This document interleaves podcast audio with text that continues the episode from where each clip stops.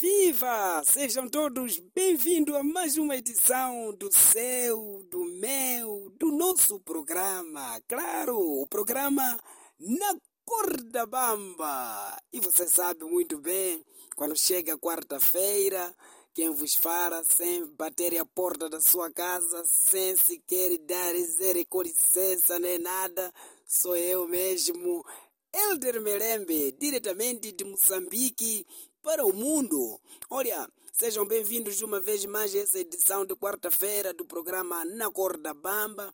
Dizer que no meu país as coisas estão muito bem, essa semana começou tudo muito bem, tirando aquela situação que continua um bocadinho como barulho sempre, né? A tabela salarial única.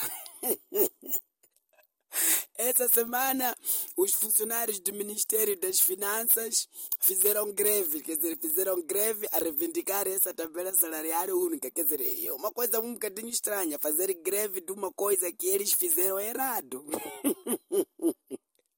E quem foi chamado para ir apaziguar a greve, quem foi chamado é a polícia. A polícia até agora ainda não tem esse salário, não tem esse tsu, mas eu não entendo o que, que foi apaziguar. É capaz de ter feito alguma coisa estranha lá no sítio da, da greve, claro, né? É engraçado, mas, bom, esta semana eu não vim só falar por causa do tsu, da greve e tal. Esta semana eu vim falar para vocês para ter cuidado com esperteza.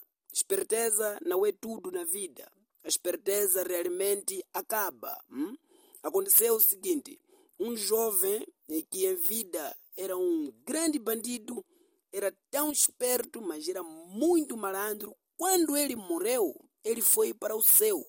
Quando chegou lá no céu, o anjo teve que lhe mostrar três portas. Ali tinham três portas, então ele tinha que decidir escolher uma das portas para entrar. Então, ele diz para aquele anjo, disse, pá, eu quero a porta número três.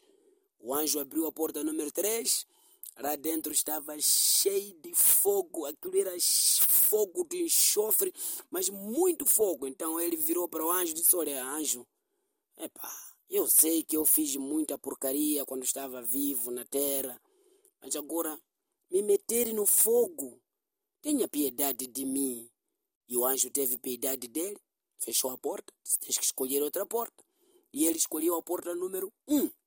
A porta número um estava cheio de cobras, cheio de cobras. Então ele virou para o anjo e disse, ah, meu anjo, meu anjo querido, como é que você me tira do fogo, agora quer vir me pôr na porta? Sente um bocadinho pena de mim. E o anjo, na verdade, sentiu pena, fechou a porta e disse para o fulano, olha, querendo, como não, só ficamos com uma porta. E você vai ter que entrar nesta porta, querendo como não. Ele disse, ah, não há problema. Então, abriram a porta número dois. Quando abriram a porta número dois, aquilo estava cheio de pessoas em pé, porque aquilo, na verdade, era uma fossa. Estava cheio de pessoas com porcarias mesmo até na cabeça. Então, ele disse, pá, aqui mais ou menos eu posso entrar. Então, o anjo disse, entra. Ele entrou, ficou em pé. E o anjo fechou a porta. Passados cinco minutos, só se ouviu uma voz. Mudemos de posição. Cabeças para baixo e as pernas para o ar. A esperteza do furado acabou.